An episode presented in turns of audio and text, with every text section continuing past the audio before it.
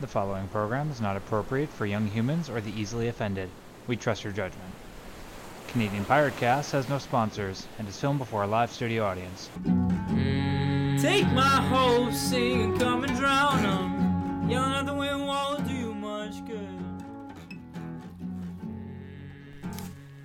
Hello, this is Canadian Pirate Cast Summer Special. I'm your host, Captain Beckham Kidd. And Quartermaster Gummy Bear. Here with one less migraine, making her twice as twice as much confident. um, how you feeling this week, Gummy Bear? Better than last week. That's good.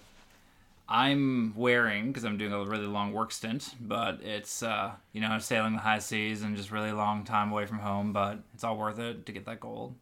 It's been a crazy storm. It has. We've weathered it.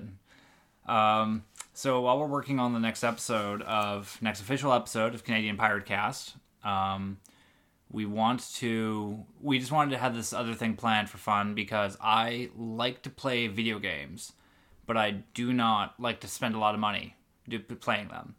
So I usually wait until a game is like a year or two old and um, it's gone on sale.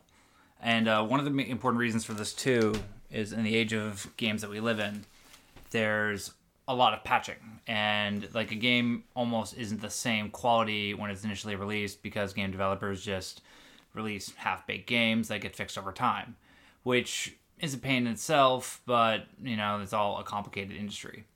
But that being the case, welcome to Late Train Game Reviews. Yay! Choo choo. uh, today we're gonna be um, today. Gummy bears is just like broken. I just I wanted to ask you um a really important question that that just made me think of. Mhm. How many chuggas are you supposed to say before you say choo choo? I don't know. I mean, there everybody has a different answer, Oh, is which this? is I which thought is always fun. I thought this was a joke. I didn't think. Uh, I didn't think it. Was, I thought there was gonna be a punchline. Um, I don't know. I'm trying to think here. I always think like in maybe six, like chugga chugga chugga chugga chugga chugga choo choo. I don't know. Wow, it's I don't so- know. everybody has a different answer to that question. I would say two. I've heard people say four. I've heard people say ten. I think that's too much. and you laugh at me. Someone so, so someone chose ten, and you laugh at me for choosing six. Man, I I'm laughed the at both of y'all. I'm the moderate. Maybe you're impatient. Maybe maybe you just you have no sense of reward and payoff. I think two or three. Two or three. Chugga chugga choo choo. Chugga chugga chugga choo choo. I don't even do the chugga chugga though. I was just thinking of because that's my favorite thing from Janet from The Good Place is like she always goes choo choo. it's like that's all you need. Is the I love choo-choo. Janet. Janet's the best. And we're off topic, but so That okay. was fast. That was really fast. That was a fast train. I'm so sorry. Oh god, what's the train? Quick train tangent. So, video game wise today, back to I guess we're on late train reviews, so I guess train facts are relevant. Haha, technically it's relevant. Um, so for late train game reviews, uh, we're going to be talking about two games I think are kind of interesting to compare nowadays because of where uh, how they started or kind of where they started and where they are now. The first one is the original Final Fantasy VII, which is a really iconic game among gamers that I have only just played now in my 29th year of life. And uh, and and Gummy Bear in particular has uh, was obsessed with the uh, music of that game um, from back in the day. Fantastic. Soundtracks. And so we thought that'd be a good game to start with. But comparing that to a modern game that would be considered mid tier nowadays, but I thought was incredible and I put like 120 hours into because there was so much to do and it was so fun, was Yakuza Zero. Um, and both games are about 20. I think Final Fantasy VII, the original, is like maybe 10 to 15 bucks on most platforms. And Yakuza Zero is 20. And it's just interesting where they are nowadays. So, starting with Final Fantasy VII, um, is kind of a funny thing because it was like Final Fantasy games were originally exclusively on Nintendo consoles, and then when the polygon era came in video game for like the N64 and the PlayStation, um, Final Fantasy split off of uh, Final Fantasy split off with the PlayStation because the PlayStation had more power because they had a very ambitious um, they had a very ambitious uh, story and graphics and detail that they wanted to do. So, the game Final Fantasy was released in January um, 1997. And the uh, again, I think this is noteworthy because of Gummy Bear being obsessed with the music. Is uh, the composer was Nobu Usamatsu? Uematsu? Nobuo, uh, shoot, I just had this in my head. Uematsu. Nobuo Ieyasu. Uh, sorry. Matsu. Yamatsu, sorry, it's the T. And um, no, and I, I agree with her. And feel free to interject anytime about the soundtrack. But it was uh, it was phenomenal, and, and I could understand somebody listening to it, um, having it in a playlist. Um, is very well done. Uh, the story of this game is about a group of eco terrorists that are trying to save the planet. Um, by destroying from the evil corporation Shinra that's sucking the planet dry of energy. And uh, so it's very it's a very on the nose um, story. But giving it credit what i really liked is that like later in the story your characters get called out for like blowing up reactors and like killing shinra employees because like you are you're criticizing an evil corporation but you're attacking back with violence. Like how is that much better and I thought that it was. I, I just like the game was self aware in that too, because it seems like it's going to be a very on the nose story about being nice to the environment and not abusing it, and like obviously, but it was. Um, no, the game was well rounded. Um, unfortunately, the overall plot is like really confusing. Um, and I feel like that's a bit of a a lot of that is a translation issues in the '90s. Um, so I had to watch a YouTube video to fully understand everything. But the characters in the game are phenomenal, and it's kind of funny because the game itself is like very, it's very typical JRPG and it has some fun mini games, but it, um, and so like the the mini games we'll get into later, but the game really stands on its characters, and I I think that if the game didn't have such good character design and artwork then and with the with the personality in these characters, then it wouldn't have it wouldn't be the icon that it is today.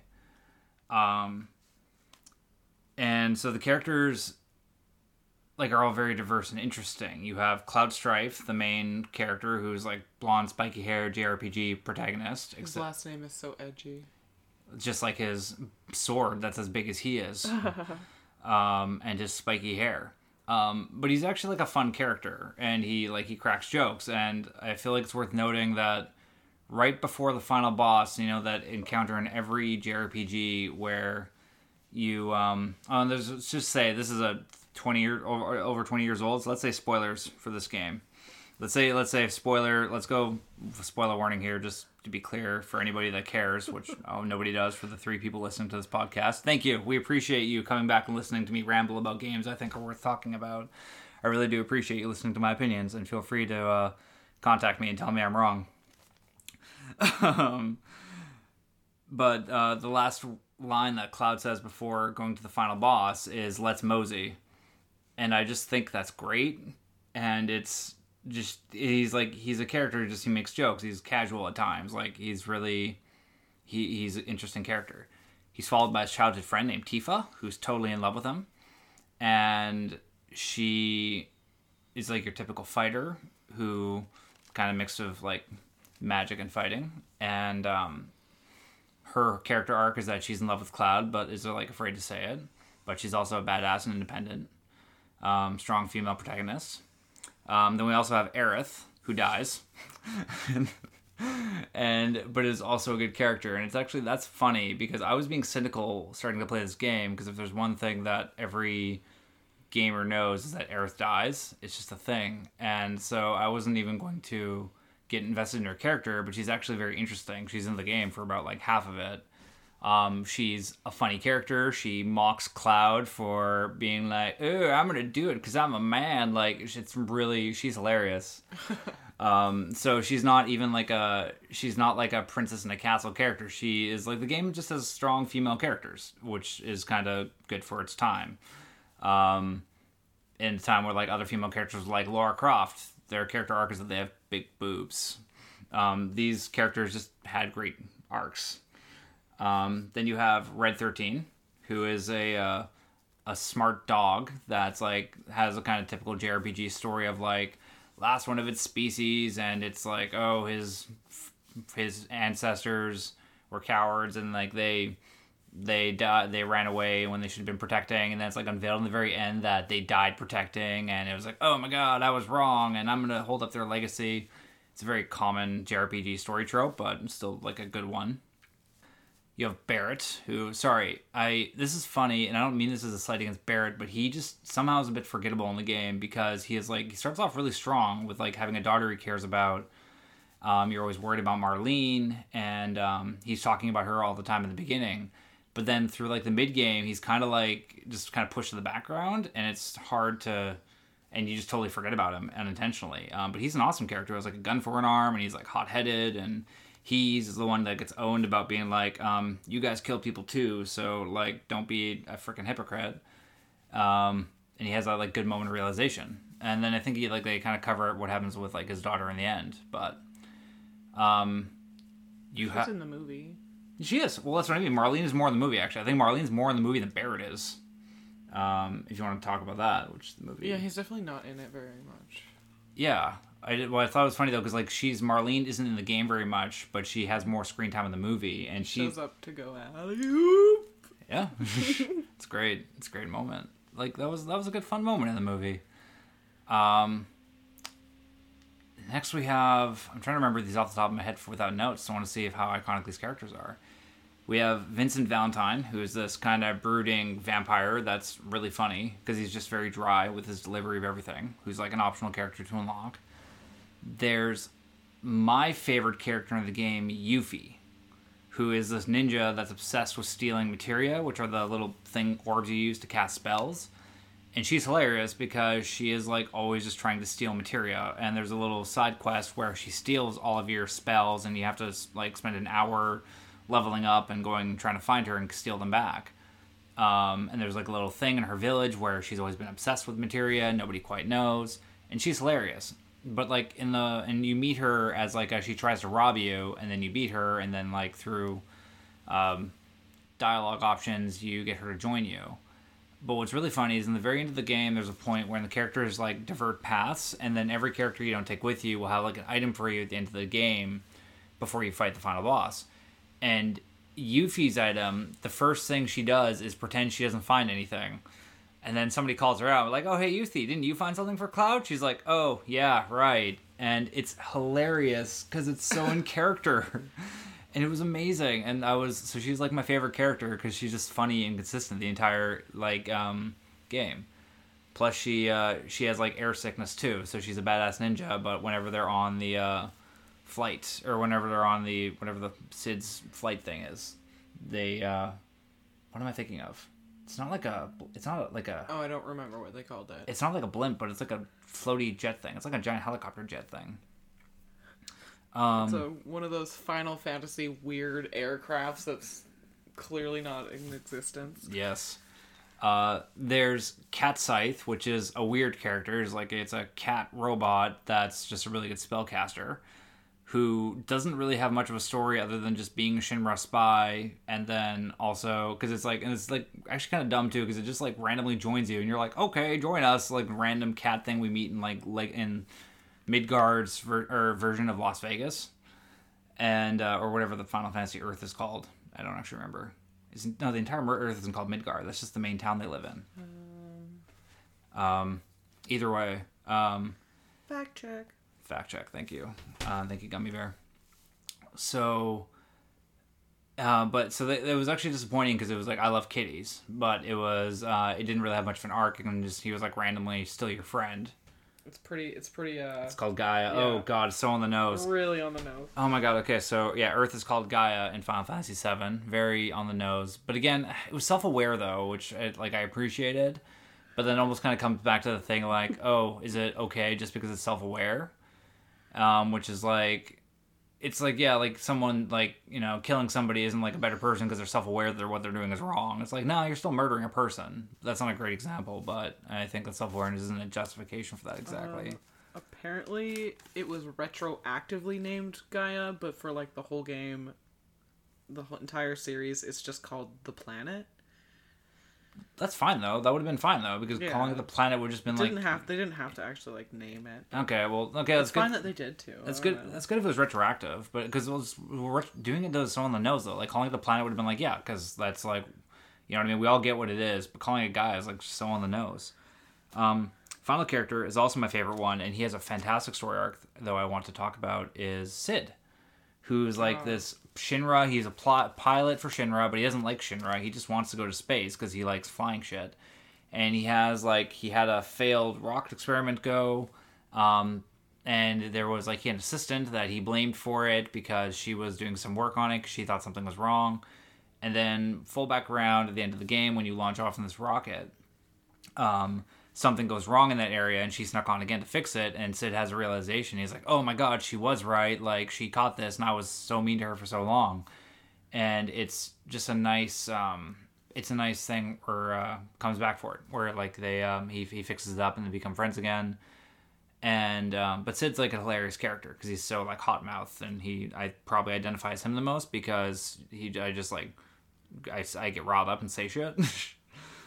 um, I was gonna say though, as a, like other notes for the game though, it has one of the best final bosses of all time, Sephiroth, and we joked about that music in like our first episode. Um, but it's really cool, and it's like they're it's a really iconic boss to the point where like when there's secret Final Fantasy bosses, it's usually Sephiroth. It's it was very well designed, and like while his story is confusing, the character design was so cool with like a single wing on his arm. Like oh, it's so badass. um, going I mean, he has a whole choir like singing his name. I mean, how much how much better do you do you get?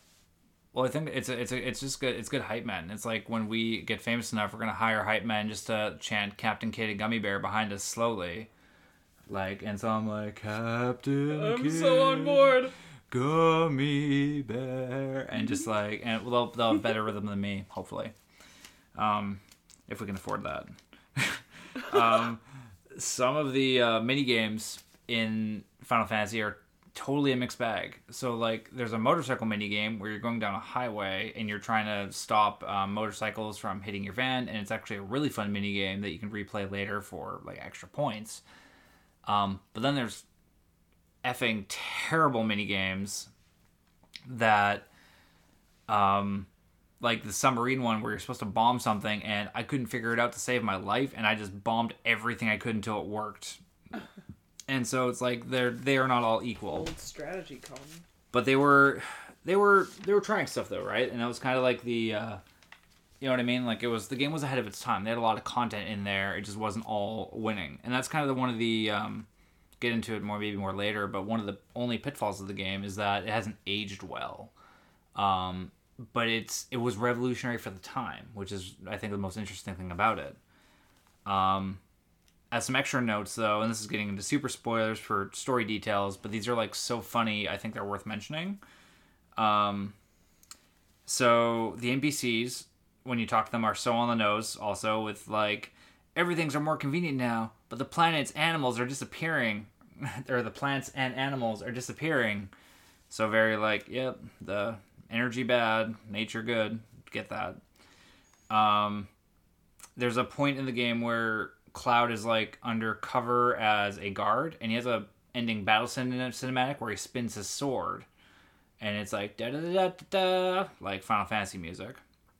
Um, and the guards learn his special move and start copying it throughout the game, and then you can fight these guards in the very end. And then when you defeat them, they complain that when they were faced with death, they never got to use their special move, which is Cloud's sword spin. Um, it's very funny. Um, early in the game, there is a wine or a, a wait, shit. What's Harvey Weinstein? Harvey Weinstein like character in the game that's like a crime boss called Corneo who's like obsessed with women and has women sent to his harem every night.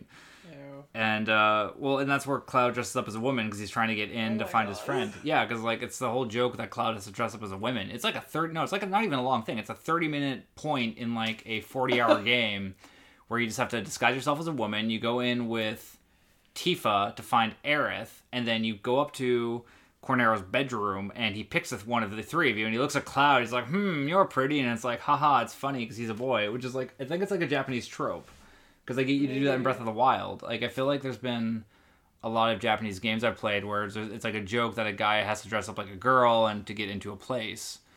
Um, I think it might just be a cultural like joke. Um, so again, someone feel free to tell me I'm wrong because I love learning. Um, but it's I guess what's really funny about Corneo is that like there's a point when he pulls a lever on you and you fall through a trap door and he does like a special dance move where he's humping the air and it's Oh just really like shakes his hips and humps the air and it's really funny.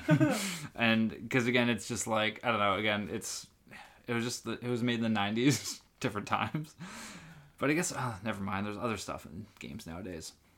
There is an amazingly cute cinematic gondola ride where Tifa tries to confess her love to Cloud and just doesn't do it. It's so cute and the music is amazing and like it, it really makes you feel things. Like the music's so well composed and like conveying feelings for um, things. Um trying to think here.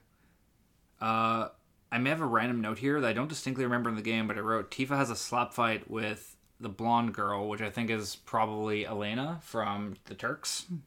Oh yeah, Um, probably. Oh, and it's like a weird thing too, because I was curious about how NPCs would change as the game progressed. So in the beginning of game of the game, there's a kid outside of a bar who's like, "Oh, my dad does his drink all day now because he's out of work because monsters have invaded the mine." And then, so you kind of go in there and you talk. You see this drunken dad, and he's like, "Blah blah, I can't work because the monsters." So you're like, "Okay, there's going to be a mission in the future game that I have to go clear these monsters out." You do this. You go to the whatever the mine is, and you clear the monsters out. When you go back to this area in the game later, and the mine is now clear, the kid is like, "The world's to end now, so all my dad does is drink." And then you go back inside, the dad's like, "Oh, why bother with anything? That's like the world life sucks. Let's just drink." And it's like, okay, so that's just yeah, I guess that's like how alcohol alcoholism works. So that's pretty fucking depressing. but I just thought that was a funny detail in the game. Um, there's this. Uh, I'm trying to think here. There's this missable detail in the game too that I think is actually really kind of crazy to bring up because one of the things where the story gets confusing is that you think your hometown has been destroyed and it's a whole thing where like you go back and everything is fine and Cloud's like what the hell? This was all destroyed. And all the people are like oh yeah everything's been fine and it's like a big mind fuck. Um, but it's and like and I say that as like a really it messes with your mind like and that's I feel like that's the only word to describe it. But later in the game you can find and this is like a missable thing where you read a report saying that they Shinra rebuilt the entire town with fake actors to pretend that nothing happened because it was like a, where a calamity happened that was their fault. So it's kind of it's like oh my god like then it kind of makes more sense. Um, so there's like little missable story things there that um, might uh, that you might totally like miss. Um, so the story like does do some good job of conveying some stuff but just not all the details. But i really like that detail because i was like oh my god this makes so much more sense. Um, and there are a lot of self-aware jrpg jokes. And i thought this was unique to the time but Gummy Bear totally corrected me on this um, like weeks ago, saying that like a lot of games do this, or a lot of JRPG games did this before, um, in the '90s and all that. But like jokes about people crap on you for entering their homes and looting their chests, and like, hey, you don't belong here. Um, There's a point when you defeat two guards, and a woman says, "Gulp, there goes two perfectly good guards." So just like little like it's fun. I think it's hilarious, but I think that might have been it. Um, and yeah, and just like I guess closing on on Final Fantasy VII as a game, I think that it was a good game for its time. But again, like it hasn't aged the best in like graphics quality. Um, there's some things that I don't know if they patched this in, but there's a thing in there now to speed up um, how fast everything moves and progresses. Because some cutscenes for like some of the battle animations are really long. Like, isn't how long the Sephiroth, Sephiroth's solar flare attack or whatever it is, or me, what's it called again? His ultimate attack. It's like a five minute cutscene, and you don't think that's like a lot until you realize like his battle is like half an hour long That's crazy. make half an hour to 40 minutes long and imagine just like and of that time there's like four five minute cutscenes where you can't do anything but it's like five minutes just to attack you so when i played this game on nintendo switch there i, I don't know if this is an old thing patched in or a new thing but they had a feature on there to click it and speed up everything times three so it just goes by faster especially for when you're grinding because the game has a lot of really good summon animations as well but it's just not as um but again there's some of them get pretty long and they're awesome but when you're grinding them it just adds up so i like that feature in there. Uh this game is it's funny because like i would say that this game is worth playing if you're like me and you're interested in gaming history because that's kind of where we're getting to the point now where this is like gaming history is like not preserved. I'm not the first person to point this out, or like, uh, but, but it's um, gaming history is complicated because games can only be played on certain systems, and with emulation and licensing, it gets all to be a complicated mess. And there's not like a consistent way of preserving it yet.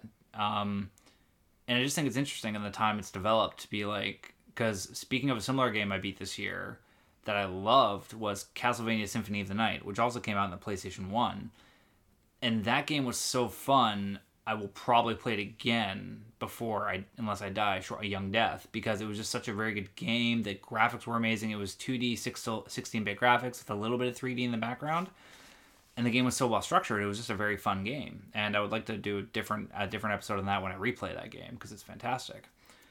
But I thought Final Fantasy would be good for this, just to compare to the next game we talk about, which I think is amazing, and I have nothing but amazing things to say about it. Um, Gummy Bear, like any final thoughts though on the final, the seventh Final Fantasy? It wasn't the last one. The first one wasn't the last one. I know. I know. And for anyone that wants to know a fun fact about that is because there's a misconception that the very first that they named Final Fantasy, or they made the Final Fantasy as like a, uh, it was their last game. They thought it was going to be their last game, and that's why they named it Final Fantasy. But it was actually a bit more complicated than that. It was the company had like already been bankrupt, and they were kind of finishing things, but they had they had different names beforehand but they had to change it. I, I think they had to change it for legal reasons, and they ended up with Final Fantasy. But they just it was not um, because they they already thought they were going out of business before they named it Final Fantasy. So it's like a thing, and I still think it's a cool story though, where Square Enix came back and now they're on Final Fantasy 15, the misogynist one, right? One there's no there's no girls in that one, right? Gummy Bear. there's uh there's I like it. It has the stand by me at the beginning, and it's cute. I know, I'm just joking. It was just funny. There was it was a funny a small child pointed out when watching footage of Final Fantasy 15. This was hilarious that it's like, how come there are no women in this game? it was hilarious. As a quick correction, the little girl exactly said, "Doesn't this game know that girls exist?" because there's been so many good like again final fantasy 7 had very good strong female protagonists that were awesome. Uh, so it's just like into final fantasy 15 was the most recent one. The game is obviously not sexist. It was just what they were going for. They were going for like bromance in final fantasy 15 which is nothing wrong because i don't think they've done a bromance final fantasy final, final fantasy game yet i think they've always had like a mixed gender cast They're working on sixteen. yeah. Well, yeah. Oh, sweet. And like they, they, the games are not all great, but they're consistently good.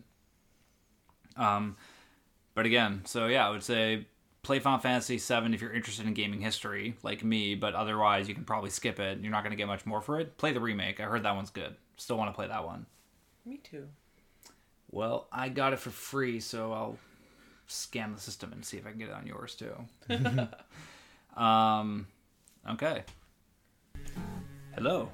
Um, we just wanted to take a short break to uh, say that we lost our sponsor from the uh, last episode. Apparently, I didn't read it with enough enthusiasm, whatever that means. Uh, and because this is a bit of a bonus episode, we won't have a traditional sponsor. Because as you may not know, Gummy Bear is a medium. And we can use her to channel Canadian spirits that definitely approve of our programming. Um, so today we're going to channel, and I've already possessed her with uh, Marcellus Gilmore Edison, the inventor of peanut butter. And uh, for anybody that's like, what? Not that guy from the US that everyone talks about? No, not that guy from the US that everyone talks about. Uh, peanut butter was invented, the patent was issued to him in 1884. The Peanut Bureau of Canada, which is the Canadian branch of the Amer- American Peanut Council, uh, says this is so on their website. And uh, if you have to say, if it's an organization dedicated to one single thing, then they probably know what they're talking about. And I was actually going to ask, like, so Marcellus, I have to ask you, how do you feel about people that just like have one thing their identity? Like someone that grew up and just said, I want my entire job to be about peanuts and literally nothing else. What would you say to that, Marsilius? Peanuts are very good. Well spoken, like a true entrepreneur. They're full of protein. Delicious. I like to crush them. Fantastic. And um, if we can ask you one final question uh, before you uh, go back to the uh, Great Beyond today, um, how's my hair looking? It, it looks pretty good. Thank you. I would I would put peanut butter in it. It's good shampoo. Is it? It's pretty oily. Well, we'll find out next time, Marcellus. Thank you for your time. Now, go back to the afterlife. Thank you for endorsing our product. Bye. And we're back now from our short break. Uh, thank you for coming back if you're returning. My throat feels weird. Why did? oh, Wow, I wonder why would that be? You should drink some water, gummy bear. Um, probably all that possession. Like you know, it's like you're like you know, only you can only carry the soul of like another human being for so long. It definitely wears on you, It's a little painful. just a little bit. Um, the expe- the expelling though was like a pretty clean process. he didn't leave any. For some reason, there's like peanut butter on my ceiling now, so that's weird. Um, anyway. That'll be hard to clean up later. Yeah, well, I'll get a mop. Um, so I want to. The next game I want to talk about is one I fully endorse, and I will bagush bill for for the next period of time here. This is Yakuza Zero, and this is, I think, one of my favorite games I've played in the last, definitely the last ten years. I like this year when I was going to school, I didn't have a lot of energy at the end of the day, and so I would all I would just play, end up playing a lot of video games. And this game is so accessible in how like there's so much going on that you can just drop in, play for a short period of time, and then go ba- drop out. It doesn't start off that way, and I'll get into this. Um, but it's just a really good round game to play if you're willing to put the time into it. Um, it's amazing.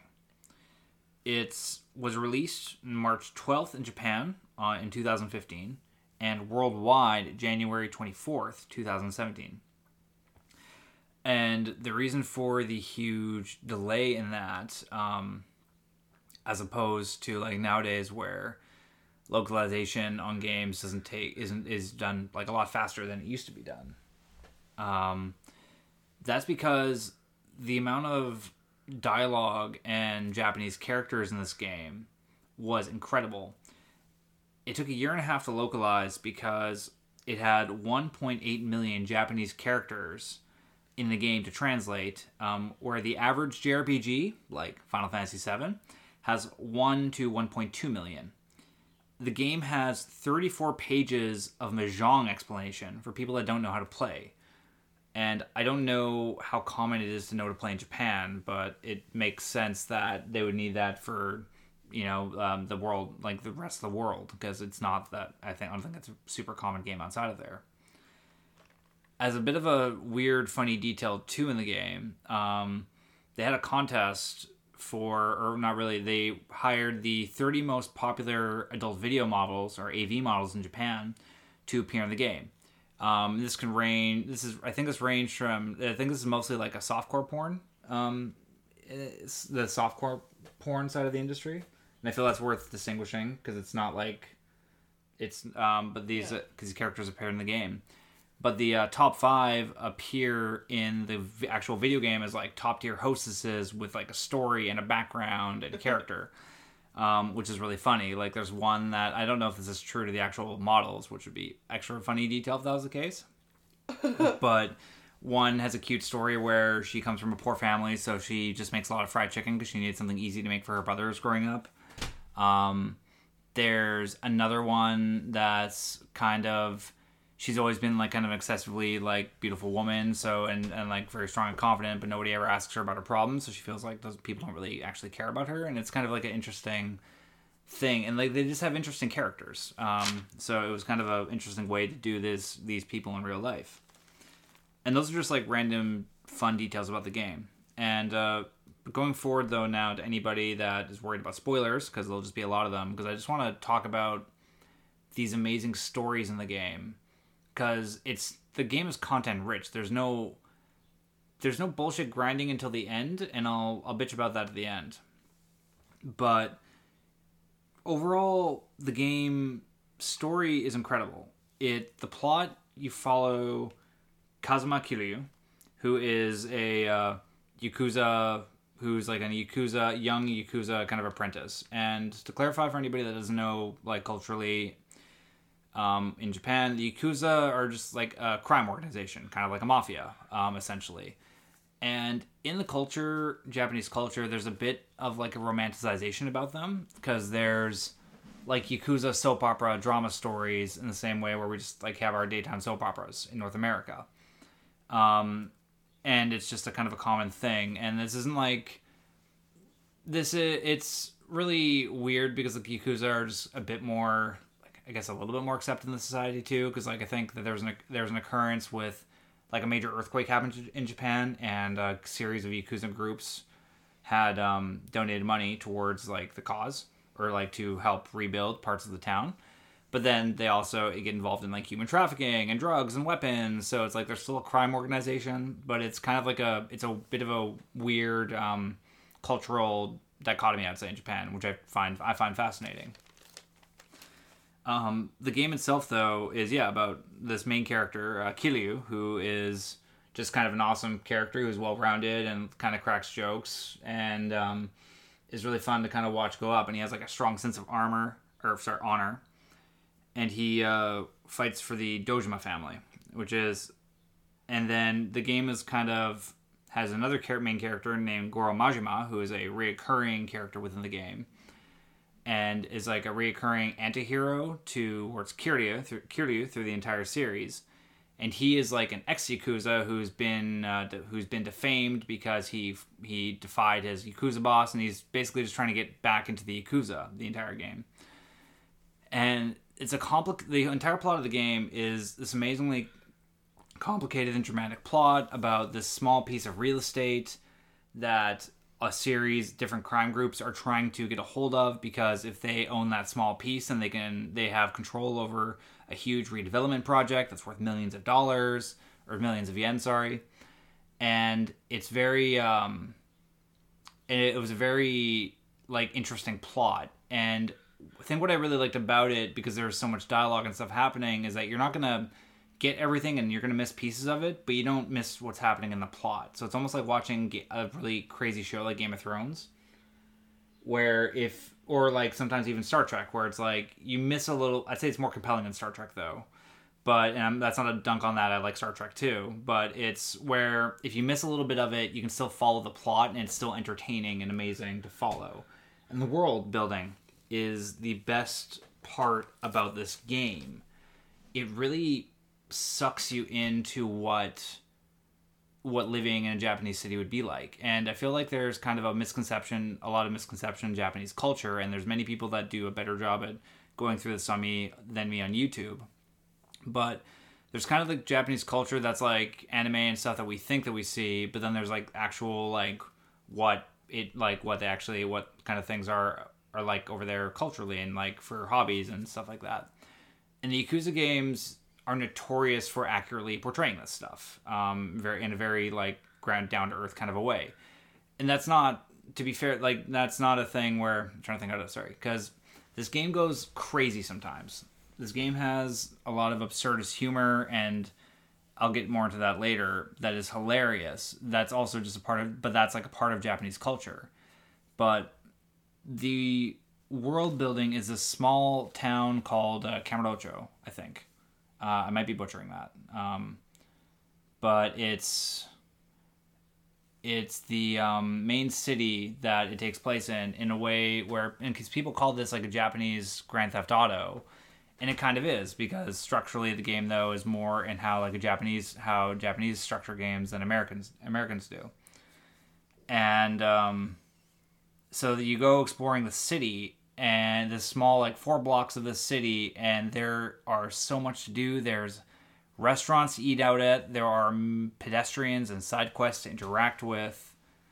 There are mini games to play that i'll get into and there's a large amount of them. There's like at least 15 that are all fun and you get benefits and different things from.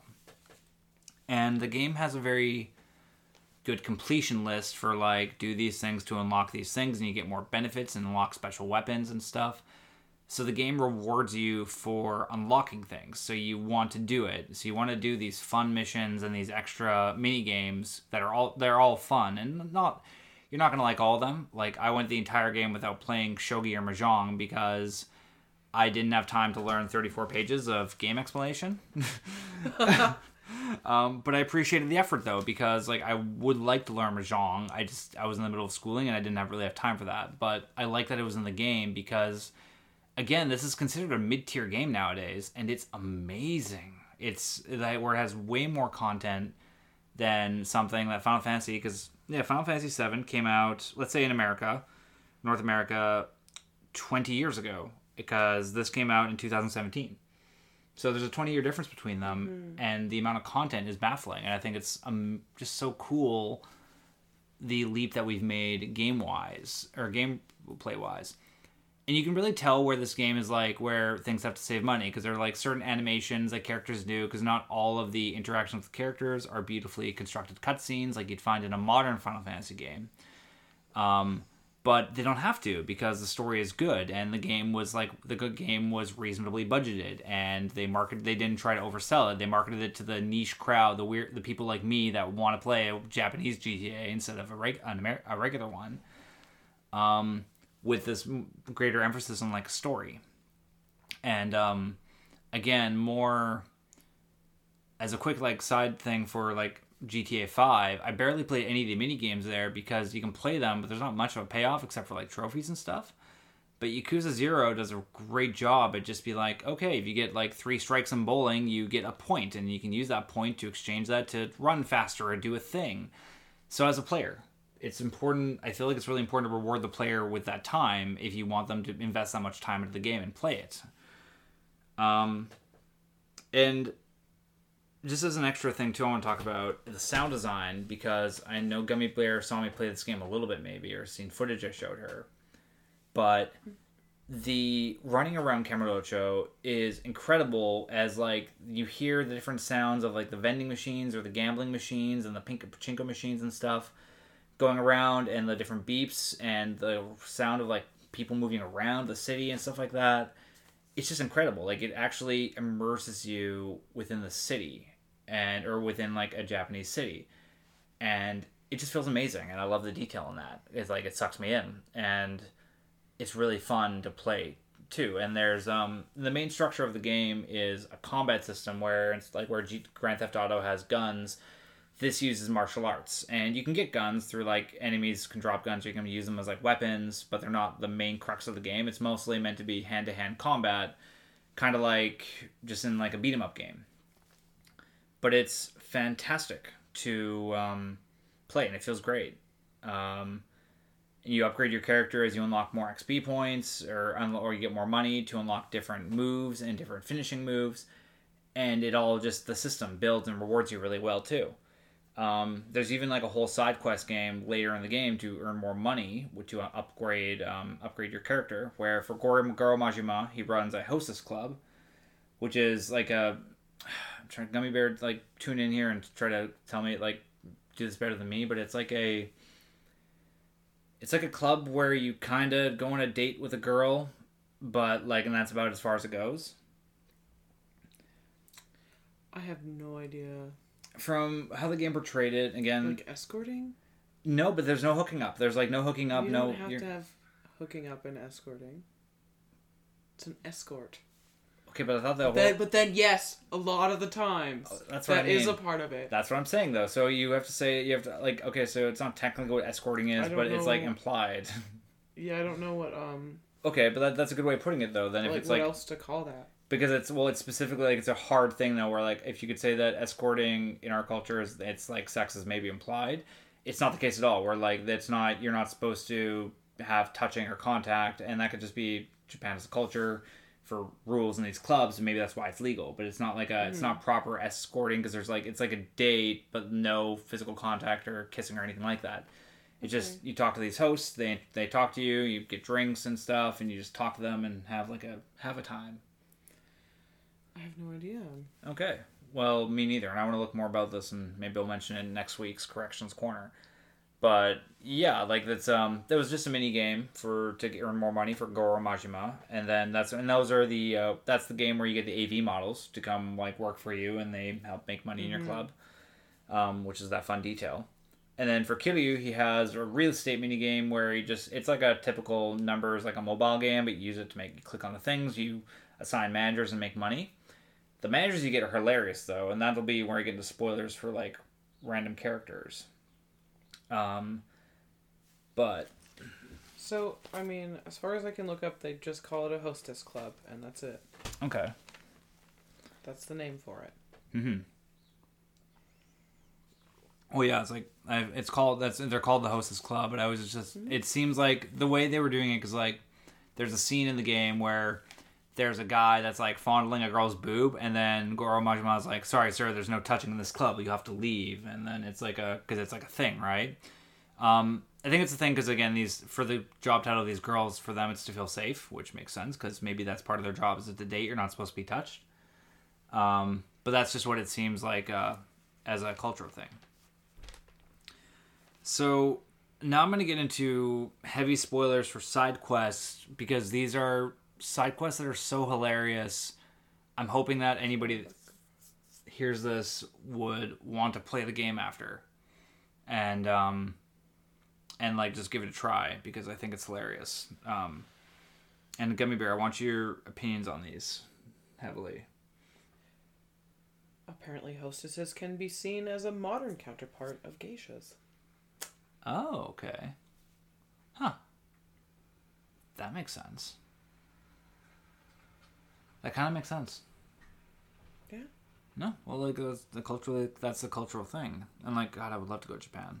That's why I love that we have cherry blossoms in the island, so I can pretend I'm in Japan when I'm soulfully touching touching them and being like thoughts as I think of things in cups, and I touch my cherry blossoms. It's fantastic. Yeah. So Anime monologue. anime monologue.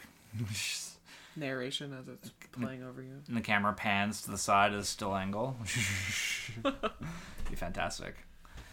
So, I want your opinions on these stories because I think they're all amazing. Uh, like, obviously, they're not all winners, but these are the most amazing ones I think that are worth hearing about. So there are two. There's a billionaire. There are two billionaires in the game, as a whole thing, where as their story arc, and there's one billionaire that kind of like he just trying to throw his money around, but nobody pays attention to him, and he doesn't know why because he's all flashy with his money. And his whole story arc at the end, after you complete his side quests, is that um, you're not thinking about you're like you're not thinking about money correctly. Like you have so much of it that it doesn't mean anything to you. Um, but money is a tool. It's good. It can be good or evil. It all depends on how you who uses it. And so I think like it's not the game, and the other one has a similar message like this too. But it, it's for because the entire theme of the game and Rap, what's his name, Rapto six six six. Rapsos Productions? Rapsos Productions. Sorry, I don't know where I got the number from. He's a YouTuber that does a. No 666. I don't know why I got the number. I'm crazy, but Rapsos Productions off YouTube does a good job at pointing out. Um, in Japan, there's in the 80s, uh, which is where this game takes place. There's a huge like money culture.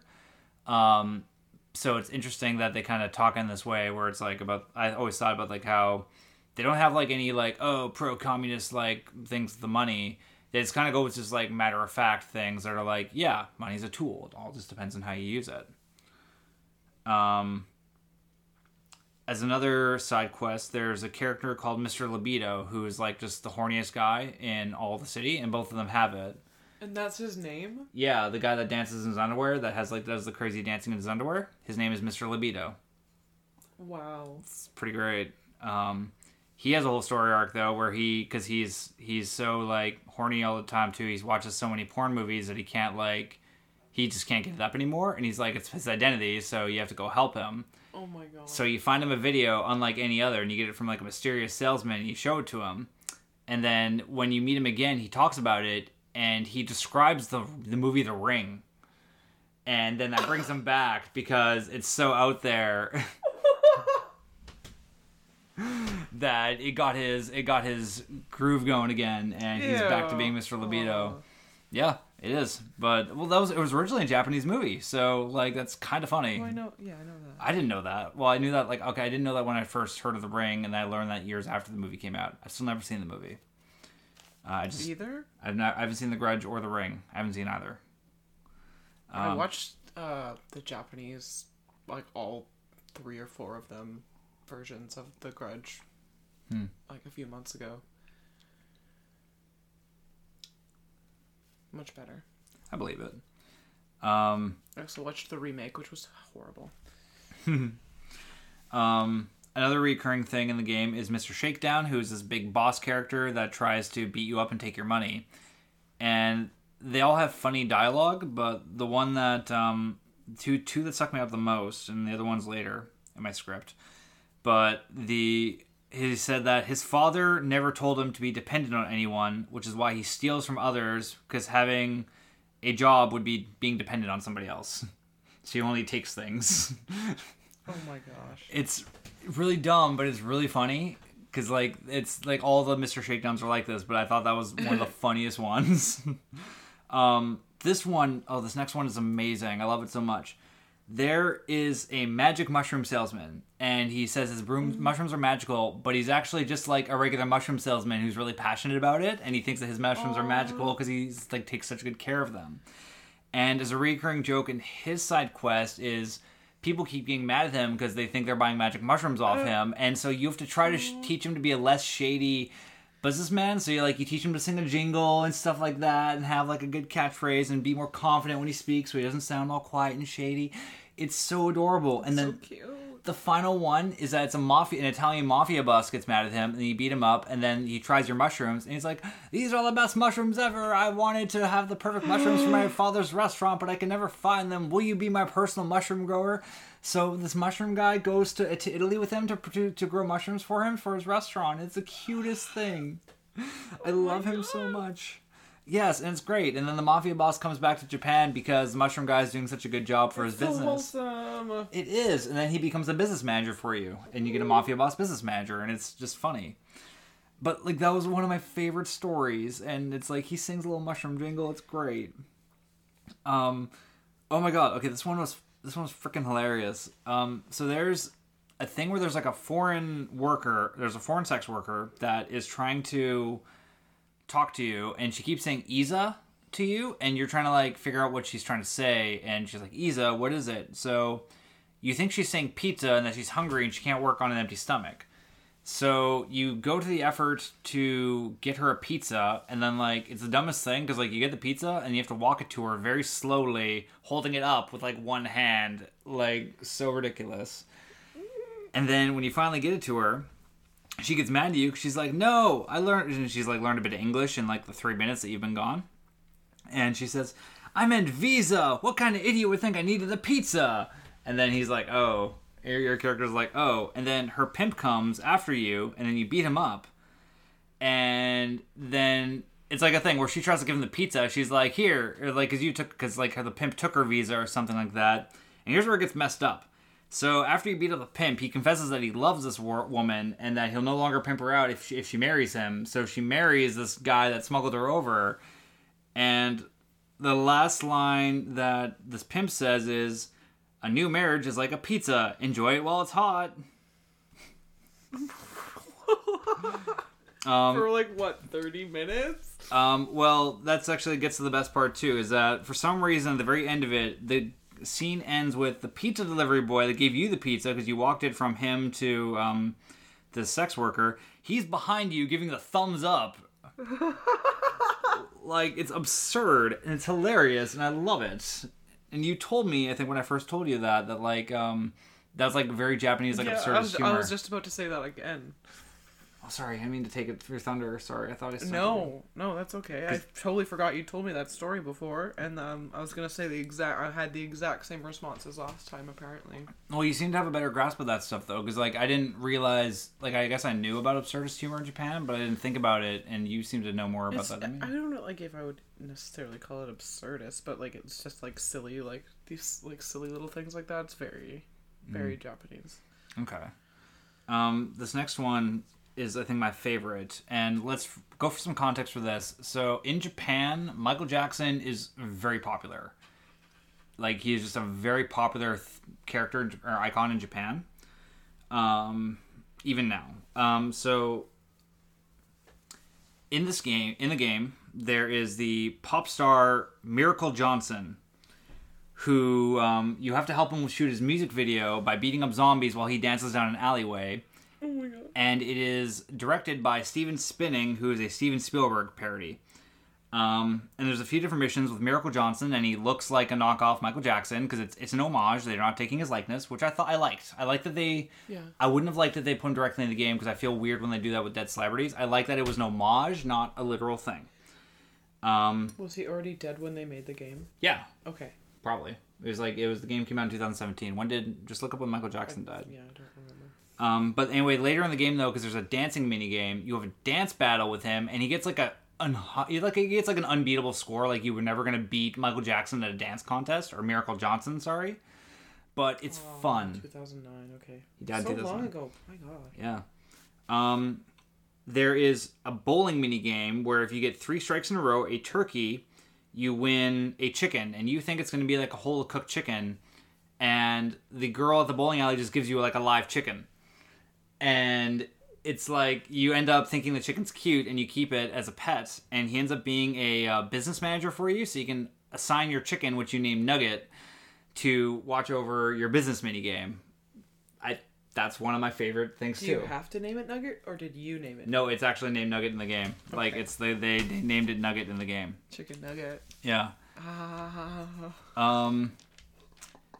There's this. Oh god, there's this really weird one I want to talk about, and I I don't. know It just stood out to me, but there's a.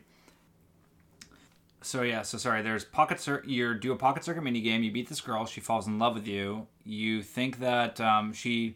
You tell her no, um, but her dad like oversees this, and he thinks that he thinks that you're a pedo trying to uh, like get after his kid. So he challenges you to a pocket circuit race, and that's how his handling of it. I just thought that was hilarious. um, then you beat him and explain that you're not a pedo. Your kid's just in love with him for some reason, and he's like, okay. And then you just become friends. I just thought that was That's it. Just, okay. yeah, that was okay. Well, that's not actually it. he at first he just kind of accepts it, and he's like, "You defeated me. There's nothing I can do." And then you're like, "Dude, I'm not a pedo." so it's it's weirder than that. It's much weirder than that. Oh. That's not indicative of the game though. These are I think these are like just Japanese cultural joke things. Maybe. Um, well, because like again they like they have the You know, but I don't. Yeah. anyway. Sorry, I have an extra note here as an extra thing. Sound design. I know I said that earlier. The sound design is designed so good. I feel it's worth mentioning twice. Nice. Um, there's another billionaire in the game that teaches you this move where you throw money around just to avoid a fight in the game because like thugs will randomly attack you and that's how you do combat in the game. So you can throw money to avoid a fight to save time. That's funny. Um, hmm But then it's after you invest enough money with him and then finish his story arc, he kind of he kind of says that all he does is hoard his money and make more money off of more money, and he doesn't really value it. And um, but he watches you because you spend money in the real estate area because you um, through your real estate mini game you kind of upgrade the neighborhood and everyone kind of benefits from it because like everyone that you get more traffic in and all that. And so it's kind of like a bit like he's like, yeah, like hoarding money doesn't really make you happy yourself, but like spreading around kind of fulfills you more as a person and like just kind of helping other people. And it's like, yeah, like that's not a terrible thing to teach people. It's not like spouting off communist bullshit. It's just like, hey, yeah, you share and have a community, you're probably going to be a happier person, which is just, I thought that was just a nice message without being super on the nose, or it didn't seem so to me. Um, and yeah, so as a just a reiterating that, yeah, they twice ta- just talk about how just having too much money makes you not really value it, which happens in the game too, because you get to a point where you have so much money you can afford everything, and so it's not a big deal. So it almost like it makes it work like that in the game as well, because you use money for upgrading your yeah, you make your use money to upgrade your character, you use money to buy businesses to up get more money. It's it's really well done. Uh, the next Mr. Shakedown, hilarious. He keeps he just doesn't like that he keeps um, defeating you. You keep defeating him, so he's spending his the money he takes from you to invest in training ranges. So first, because he wants to become the strongest living creature, so he buys a mountain to train, which he ends up destroying. Um, he then buys an island and fights sharks and killer whales, and then eventually goes to the moon to train. It's pretty fucking intense. He's a. Dragon Ball Z shit. I thought it was funny, just again as the the other guy, the other Mister Shakedown that is worth mentioning. One of the best side stories I want to say for last year, and I think that this is like the most important one to talk about is his name is Bacchus. As a joke, he's this drunken hobo, and his name is Bacchus after the god of wine. Um, Of course. he teaches you to fight, um, like kind of and fight like street thugs and like deal with knives and shit like that. And this is actually completely missable if you don't talk to him after his final move, because he gives you the final move. If you don't talk to him again, um, then he reveals all this kind of stuff. Is that he used to be a boxing coach because it's kind of alluded that he used to train people. Um, then he they uh, mafia he, he was training fighters. The mafia wanted him to take falls and they wouldn't do it. So the mafia kind of built up a gym and just coaxed his trainer, his pupils, into coming to work for him. And then they burned down his his uh, gym. He got a loan to rebuild it, but then the mob bought his debt and now like owned his debt. He tr- started training. Bacchus started training another boxer, um, who couldn't be corrupted by the mafia. So the mafia just like stabbed him in the street and left him there. So, um, and then the mob lawyer defended the murderer, and that guy got off scot free. And so that's one of the reasons why Bacchus wants to train you in street smarts because he doesn't want to lose any more pupils. So he teaches you how to defend against knives and crap like that. And you end up defeating the mob, and he ends up like kind of getting free. But it was just a really sad story, and I think it's kind of sad that it's almost missable because like it actually almost made me cry because it was just like because you actually you keep going to this character throughout the game, and he's hilarious. Like Bacchus is a funny character, and he has like this such a heartfelt story that's alluded in the game and then like oh my god it just hits you right in the feels so i just wanted to like end with or one of the last good stories i wanted to end with um here's um here's two things i want to bitch about though quickly and it's because the game is not perfect but it's still i think worth getting the super secret final boss now i take final bosses seriously to me there's nothing better than a super secret final boss in a game. There's nothing more rewarding than beating that because you feel accomplished, and I love it. So it really disappointed me in this game when the super secret final boss is not is poorly designed, and I know that other people were able to beat it, but I think that these bosses, because looking online, every guide to try to beat these bosses, you have to spam a bunch of shit, and I don't believe in that. I think if a boss is so hard that you have to spam something to beat it, it's not a real boss. And as a counterexample to this, in the new 2016 God of War, there are these secret bosses, these Valkyries, that all have these kind of crazy killer moves that will annihilate you, but they're predictable patterns. You just have to learn them and adapt and read and work with it. And then the super secret final boss, spoilers for this, is an amalgamation of all of these powers all put together. And if you remember how to fight, how you beat every other Valkyrie, you can beat this final boss, and she's like just a little bit faster. It's so well structured, and it felt so gratifying to beat that. So I did not beat the final bosses, super secret final bosses in Yakuza because I don't have time to work on spamming bullshit. It's I it goes against my beliefs for video games. Um, one more final criticism about this game is leveling up the power of your character because eventually you unlock uh, your endless mode, which is just you increase the strength and HP and stuff for your character. But it is endless. Like it goes to 999 for it, Wow. and it's it's and it's like it costs like million billions of yen to fill out one of one of these levels. So it was really disappointing for a game that rewards you so much for completion to in the final end game give you something like literally endless. That's like no, no, that's because I, I'm not going to spend time on that because that's way too much time. It's like finding the, all the Koroks and Zelda just for a piece of poop. Okay, well, I think they did that to F with Jirard the Completionist. I literally think they did that as a middle finger to Oh him. yeah, for sure. because he completes their games and criticizes when they don't do that, and then it was like poop at the very end. Like I think they did that That's as like a bit of an hilarious. fu to him, which is kind of funny. Um, because I was like, just imagine if you were one YouTuber and they made a game that was like a thing to like make fun of your thing. So I thought that was I thought that was amazing. Props to Nintendo for that. Um, as a final thing in the game, though, Yakuza game, before we go here today, I want to say that here are all the Yakuza mini games. Again, because this game is so content rich, it's worth mentioning. There's fishing, real estate battle royale, boiling, the cabaret clubs are cat fights, which are just like it's kind of like a rock paper scissors mini game of having girls fight in bikinis. Um, darts, Classic. classic Japanese stuff. Uh, darts, disco, pocket circuit, pool, and uh, the telephone club, which is like a dating sim kind of game where you kind of try to fire at the right answers. These are all really fun games, actually. Like I didn't like again. Oh, there's also mahjong and shogi, which I didn't get into. Um, also, there's lots of gambling. There's poker, blackjack, like all these different gambling games.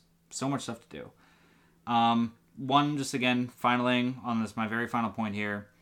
This game goes on sale regularly. It's worth it. It's worth the full price of twenty bucks. But if you're even cheaper than that, which I was, wait until it goes on sale for ten and then buy it. I got 120 hours of this game and I have no regrets. like Incredible. I wouldn't do the I wouldn't do the full completion thing because again it gets bullshitty in the end. But this game is an amazing experience and it's one of the newer Yakuza games and it makes me want to go back and play the old ones just out of interest in the series now because like again it's like gaming history where I just I find this is interesting. It's a very niche series that's not super well known, but it's been around forever. Um, and they've they've also just made other games that we want to talk into too. As a quick thing, there's uh, Fist of the North Star, Lost Paradise, which I want to beat with Gummy Bear and talk about later in the summertime. But that'll be for a different episode. But um, anything, any final words for this uh, late train review before we go, Gummy Bear? Thanks for listening. Um, please contact us and let us know how many chuggos you say before choo choo. Yes, do that. We'll we'll mention it in the next video and uh, give that person a shout out. Um, thank you for listening. Me ramble about games I think are worth playing, um, and uh, we'll have some more local Canadian content uh, next week. And just uh, appreciate anybody indulging my uh, our side project here. So sit down, sit down. Thank you very much for tuning in, and I hope you have a good day. Bye. A couple of fights, you were nearly blinded. Yelling out the wind won't do much good. Thanks again to anyone who listened to our podcast today. If you'd like to know more about what we talked about, sources are in the description. And if you'd like to contact us, ask questions, or give feedback or anything, you can email us at CanadianPirateCast at gmail.com or follow Beckham Kid on Facebook and Beckham underscore Kid on Instagram. We also have a Facebook page for Canadian Pirate Cast. We appreciate anyone taking the time to talk to us, and that's all in the description. Bye!